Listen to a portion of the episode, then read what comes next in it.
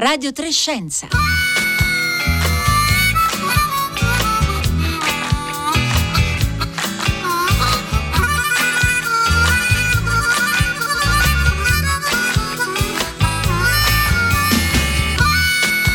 Buongiorno a tutti da Roberta Fulci, bentornati a Radio Tre Scienza. Mentre prosegue a Glasgow la COP ventisei, iniziata la conferenza delle parti sul cambiamento climatico, oggi vi vogliamo raccontare una storia, perché se è vero che la crisi climatica, così come la stiamo vedendo, non ha precedenti per la sua portata, per la rapidità con cui eh, prosegue, per le, le, le domande urgenti che ci pone sul ruolo di noi esseri umani, la storia che vi proponiamo oggi ha dei punti però in comune Con, con il surriscaldamento globale. È anche questa la storia di una minaccia globale provocata da cause antropiche e che ha richiesto una mobilitazione internazionale. Non parliamo di molto tempo fa, siamo negli anni settanta ottanta del secolo scorso e mi riferisco al buco dell'ozono, uno strato della nostra atmosfera che a un certo punto ha iniziato a disfarsi, mostrando un buco proprio in corrispondenza del Polo Sud. Eh, certo molti di voi ricorderanno quella scoperta, l'allarme, poi le soluzioni che sono state eh, cercate. Raccontateci che cosa vi è rimasto di quel periodo e di quelle notizie al tre tre cinque cinque sei tre quattro due nove sei, potete scriverci via sms via WhatsApp, mentre oggi noi questa storia ve la raccontiamo attraverso una scienziata che ha avuto un ruolo chiave nella comprensione delle cause del buco dell'ozono. È una chimica statunitense e si chiama Susan Solomon. When the ozone hole was first discovered, it was a tremendous shock to the science community. The British Antarctic Survey discovered the ozone hole and the community kind of went wow. Um, I was very fortunate to have the opportunity to lead the first expedition that had a chance to go to Antarctica to measure not just ozone, but also the other chemicals that affect ozone. I had the opportunity to go, I jumped on it. It involved some sixteen people. Quando il buco dell'ozono, racconta Susan Solomon, è stato scoperto per la prima volta, fu uno shock tremendo per la comunità scientifica. Il British Antarctic Survey eh, scoprì il buco dell'ozono e la, la comunità rimase senza parole. Sono stata così fortunata io da avere l'opportunità di guidare la prima spedizione che ha avuto la possibilità di andare in Antartide per misurare non solo l'ozono, ma anche le altre sostanze chimiche che influiscono sull'ozono. Mi si è presentata questa occasione e mi ci sono lanciata. La spedizione ha coinvolto circa sedici persone provenienti da quattro diverse istituzioni, era veramente un gruppo straordinario di persone e quella fu un'esperienza esaltante. Non ho scoperto il buco nell'ozono, però credo, dice Susan Solomon, sia corretto dire che sono riuscita a spiegare perché il buco dell'ozono esiste ed è lì, esistesse ed era eh, lì. Sulle parole di Susan Solomon io do il buongiorno a Federico Fierli, benvenuto. Eh, buongiorno a lei e a tutti gli ascoltatori. Primo ricercatore del C N R, docente di fisica del clima all'Università di Roma Tor Vergata, esperto scientifico per il clima e l'atmosfera dell'EUMETSAT, che ha sede a Darmstadt in Germania, è un'agenzia europea che monitora il clima dallo spazio. Allora, eh, Federico Fierli, lei Susan Solomon, la proprietaria della voce che abbiamo ascoltato, la conosce e la definisce un Giorgio Parisi all'americana. Perché? Beh, sicuramente Susan Solomon è un, è un grandissimo esempio eh, perché unisce ad un, come dire, ad un rigore scientifico, come dire, della portata a essere sicuramente eh, uno dei massimi esperti, diciamo, del nostro del nostro settore, una, uh, una grande una capacità di azione, una, una vera donna di azione, insomma l'abbiamo sentito anche nella, nella clip che avete appena trasmesso. Uh, unendo tutto questo ad una, uh, ad una capacità di essere sul terreno uh, e anche di lavorare nella comunità scientifica, insomma di Susan Solomon sicuramente uh, dobbiamo e possiamo menzionare anche una grande capacità comunicativa e un grande interesse anche a, a spingere e a, uh, e a condividere la necessità di, di raccontare e di far capire a, a, ai cittadini, ad una fetta sempre più ampia della popolazione, quali sono, quali sono le sfide e anche quali sono i contenuti, i contenuti della scienza e dell'importanza delle scoperte.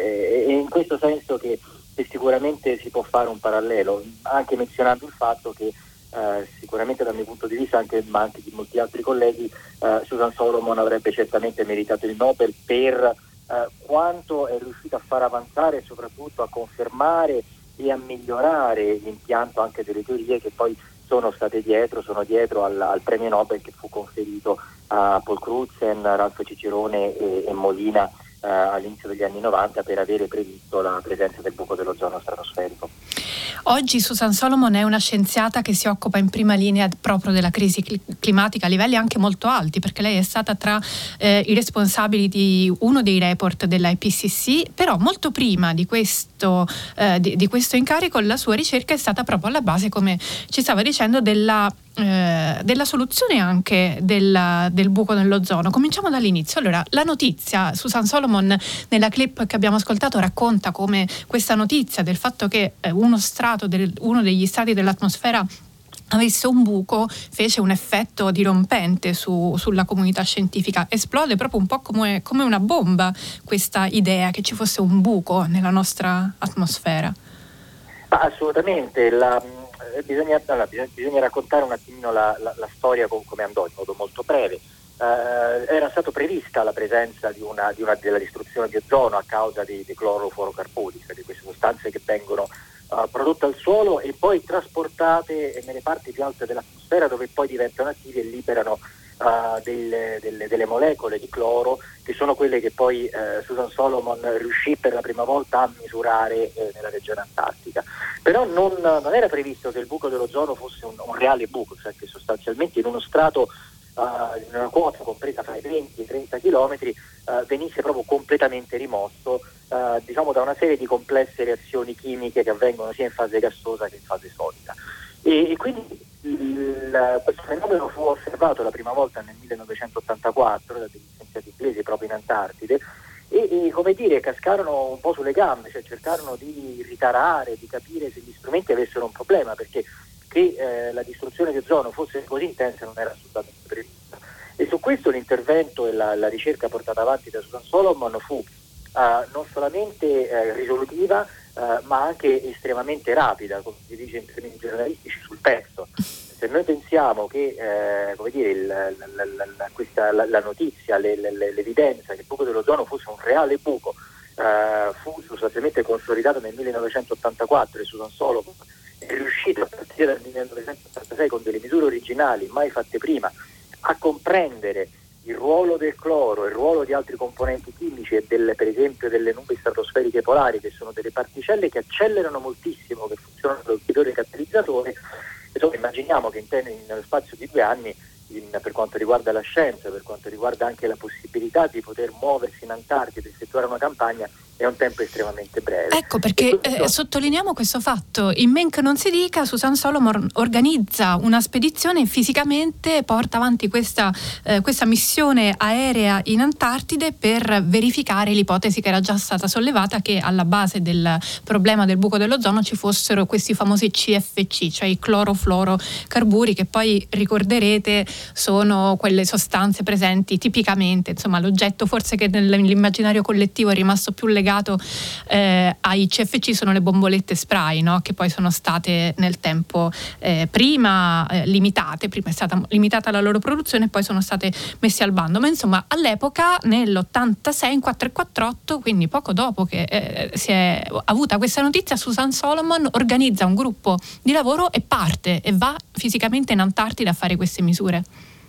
Esattamente, esattamente, fa queste misure, le pubblica.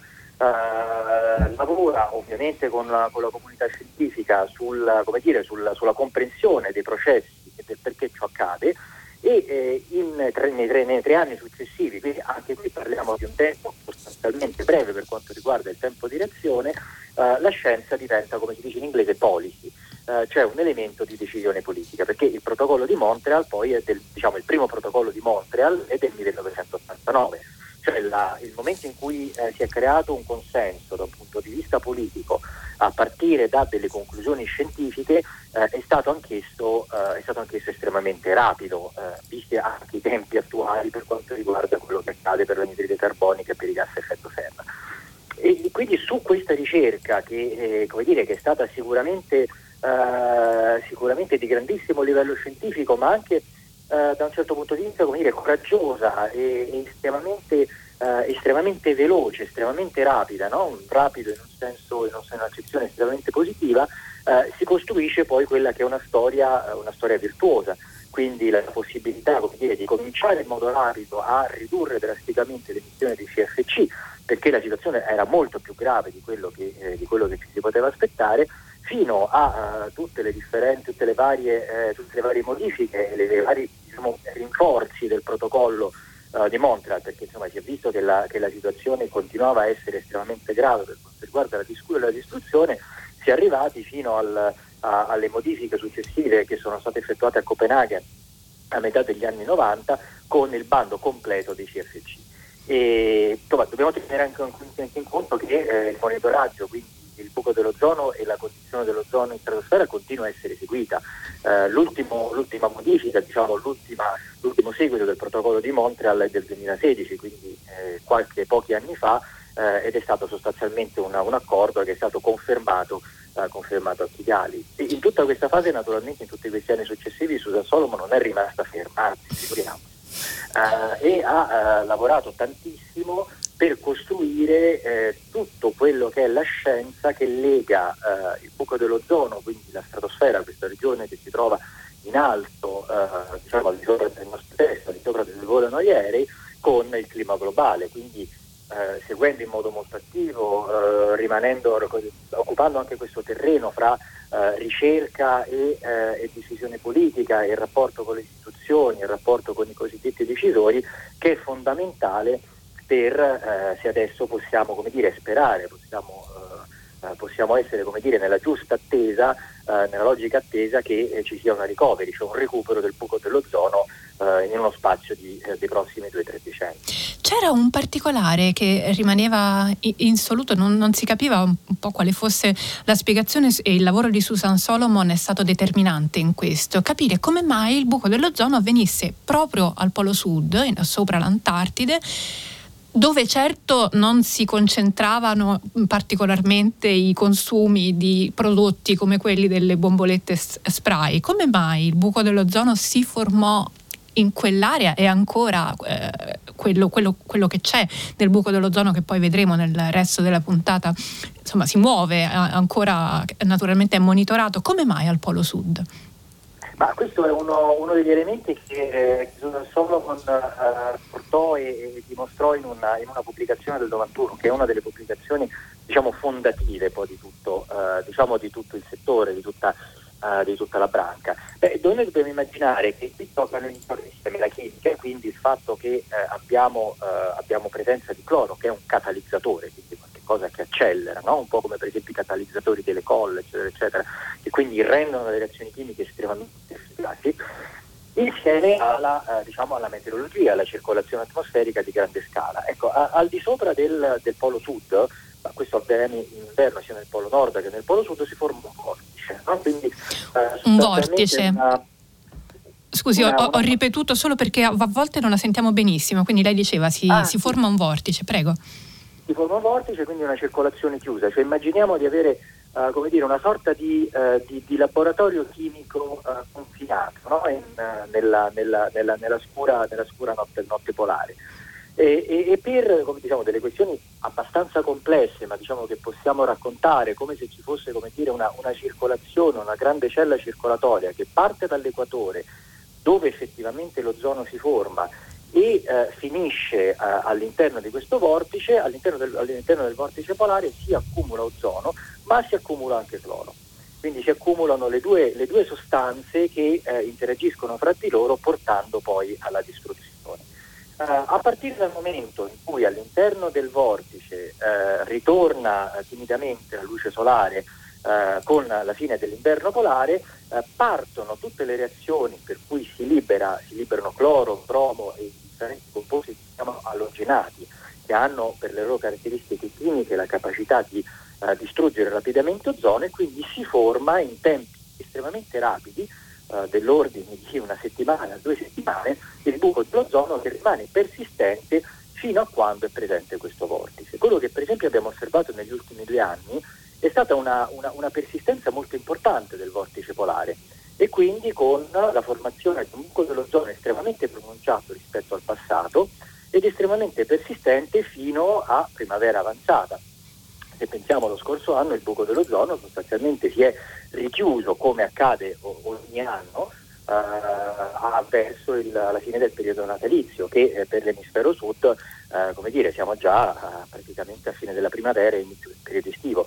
E questo naturalmente porta anche ad un cambiamento del delicato equilibrio della, della radiazione terrestre, quindi di quanto la luce solare entra e di quanto questa interagisce con, uh, con l'atmosfera, che è sostanzialmente alla base poi dell'equilibrio climatico del pianeta. Qui eh, ovviamente si apre tutto un settore eh, che, eh, su, su cui Susan Solomon ha lavorato moltissimo, cioè quanto eh, i processi che sono legati all'ozono stratosferico poi interagiscono con il clima terrestre e quanto il cambiamento climatico può interagire e può cambiare quella che è la dinamica dell'ozono, per esempio attraverso dei cambiamenti della circolazione che, come noi sappiamo, sono legati molto alle, alle, anche alle differenze di temperatura e quindi alla, alla persistenza e all'intensità del vortice che, come abbiamo visto, eh, è un ingrediente, un ingrediente fondamentale per eh, il formarsi e per l'intensità del buco dell'ozono che poi osserviamo attualmente. E tutte queste interazioni sono anche alla base del lavoro della, della prossima nostra ospite Federico Fierli. Rimanga con noi mentre io do il buongiorno a Elena Barbaro, benvenuta. Buongiorno, benvenuti, benvenuti a voi e a tutti i, telespe- i radioascoltatori.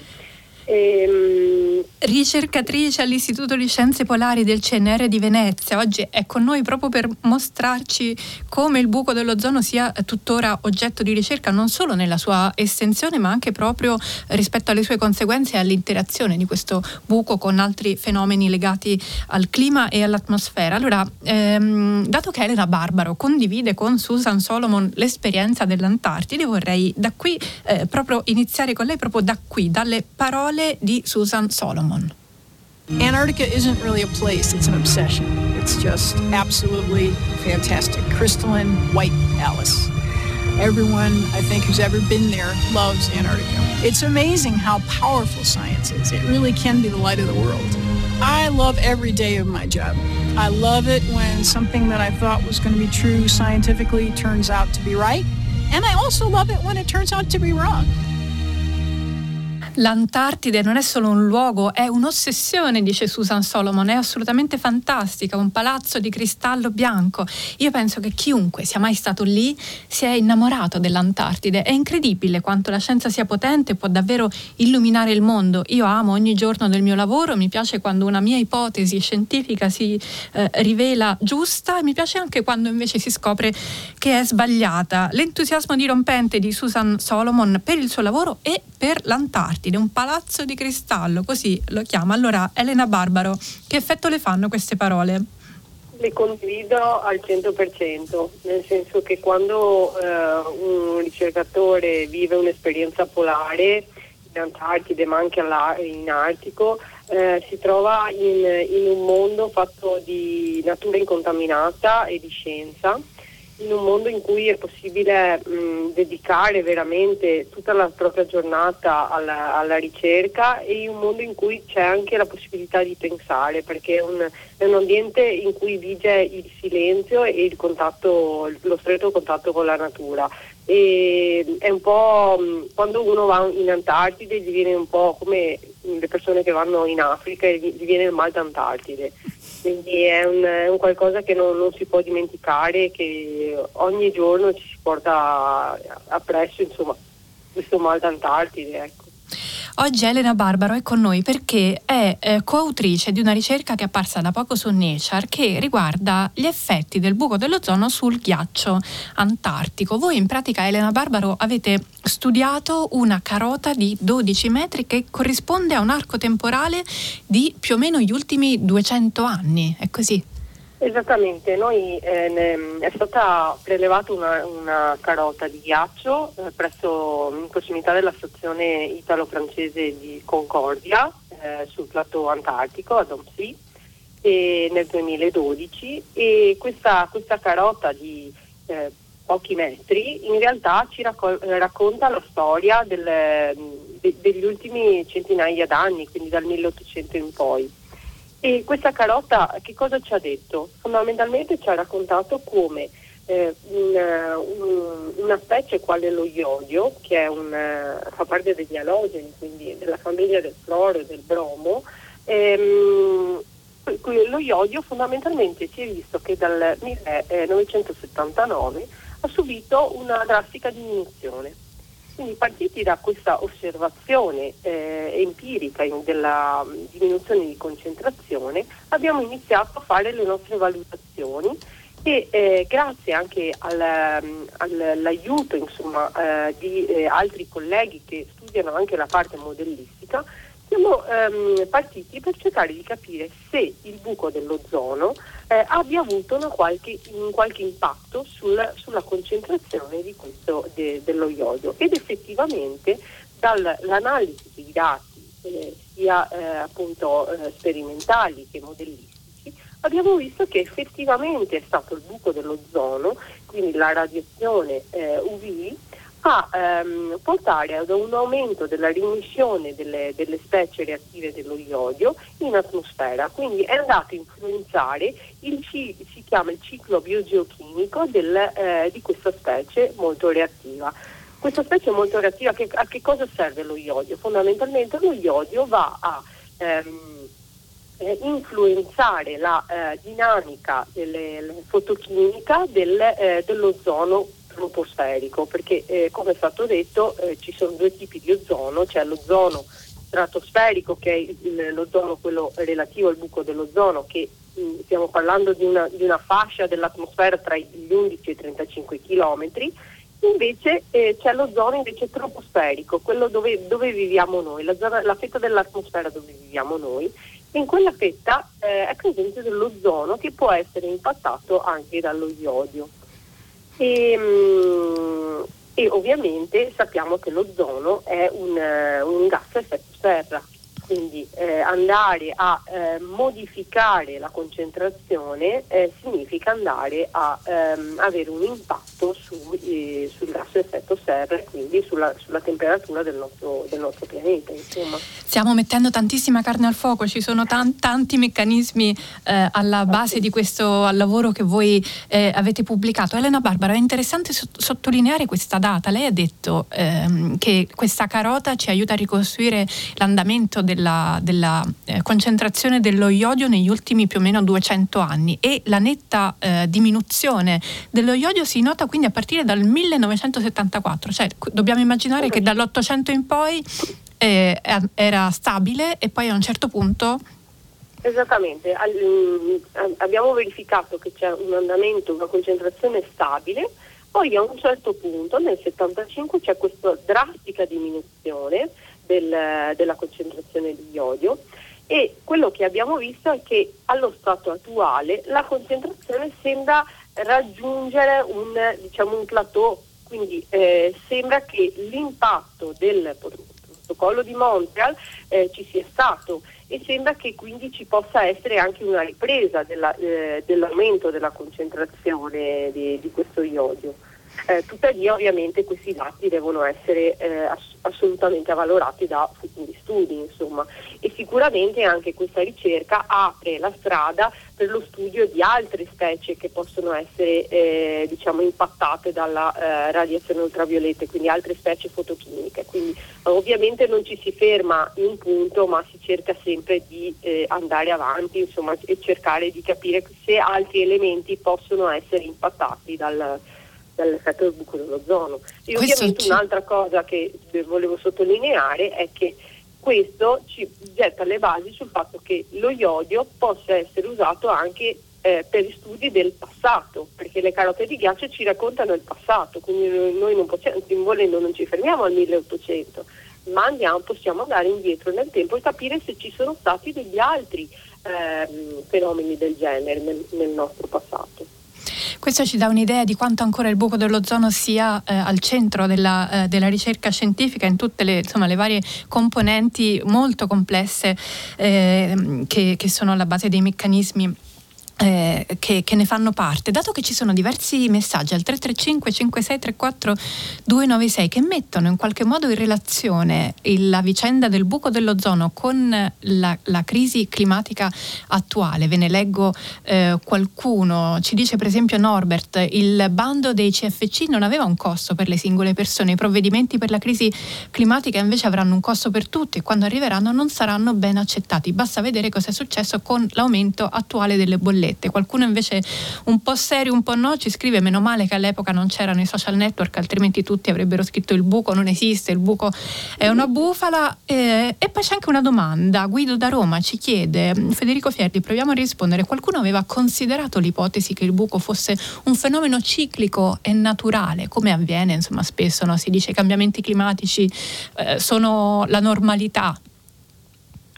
Ma certo, assolutamente. La, la prima cosa a cui viene in mente quando parliamo di un fenomeno ciclico è, è come dire, la variabilità del Sole, no? il, il cosiddetto ciclo undicenne del Sole che, eh, che, che ha un impatto, ma eh, l'impatto non è, non è assolutamente così, così forte, eh, non c'è questo tipo di ciclicità, eh, perché eh, come dire, come, come tanti fenomeni climatici che stiamo scoprendo adesso, Eh, e con i quali siamo confrontati adesso, eh, sono dei cosiddetti come dire, eh, processi a, a scalino, eh, cioè avvengono in modo più rapido ed evolvono, evolvono in modo più rapido di quanto noi ci aspettiamo. Questa è una cosa estremamente, eh, estremamente importante da tenere in conto. Cioè, il, la, la scienza del clima e il, il clima del nostro, del nostro pianeta eh, come dire, continua a riservare delle sorprese, non sono sempre eh, del tutto positive. Eh, immaginiamo anche lo, il rapido scioglimento dei ghiacci. Se posso fare una battuta brevissima sul, sul messaggio precedente, no? Cioè, a proposito del, uh, del negazionismo, no? Con i social network del buco dell'ozono, beh, in realtà uh, c'è stato, ovviamente non sui social network, uh, ma uh, all'epoca ci fu una campagna di stampa che, uh, che tendeva a discreditare, come dire, e a fare in modo che uh, non ci fosse, non fosse non fosse necessario e evidente la necessità di una presentazione, come accade precedentemente anche per esempio per il fumo e come è accaduto fino, eh, diciamo fino a poco fa e continua un pochino ad accadere per quanto riguarda il negazionismo del cambiamento climatico. Cioè, a prescindere dalla piattaforma, eh, comunque come dire un, un fortissimo conservatorismo Uh, c'è ed è presente. Abbiamo ancora soltanto un minuto, però c'è ancora una, una cosa che vorrei chiederle, Federico Fierli, che, che è importante. Lo dicevamo, Susan Solomon è, è eh, stata copresid- copresidente del gruppo di lavoro uno, quello focalizzato proprio sui dati, sulla ricerca di base del report dell'I P C C del duemilasette. Lei la crisi climatica proprio la studia molto da vicino e comunica anche, come lei ci diceva, spesso usa l'esperienza che lei ha avuto su il buco dell'ozono e il protocollo di Montreal per dire: io ho già visto i paesi mettersi d'accordo per affrontare una crisi globale, come è successo una volta può risuccedere. Anche lei la vede così? E sul più bello ci è caduto il nostro ospite. Giro questa domanda velocemente ad Elena Barbaro: lei considera questa, così, questa esperienza come qualcosa da guardare con, con fiducia rispetto alla crisi climatica? Dieci secondi proprio. Assolutamente sì, dobbiamo crederci e dobbiamo mettere assieme tutte le forze per cercare veramente di superare questa crisi per i nostri figli, fondamentalmente. Non dobbiamo pensare solo a noi stessi, ma dobbiamo pensare alle generazioni future. Grazie allora Elena Barbaro, ricercatrice all'Istituto di Scienze Polari del C N R di Venezia, coautrice di questo studio apparso su Nature pochi giorni fa. Lo troverete linkato alla pagina della puntata di oggi di Radio Tre Scienza. Grazie naturalmente anche a Federico Fierli, che purtroppo è caduta la linea proprio sul più bello negli ultimi istanti della puntata, primo ricercatore del C N R, docente di fisica del clima all'Università di Roma Tor Vergata e esperto scientifico all'EUMETSAT di Darmstadt eh, in Germania. Siamo arrivati alla fine di questa puntata di Radio Tre Scienza. Adesso il microfono passa al concerto del mattino. Io insieme a Marco Pompi, Domenico Ganci, Francesca Buoninconti, Marco Motta vi saluto.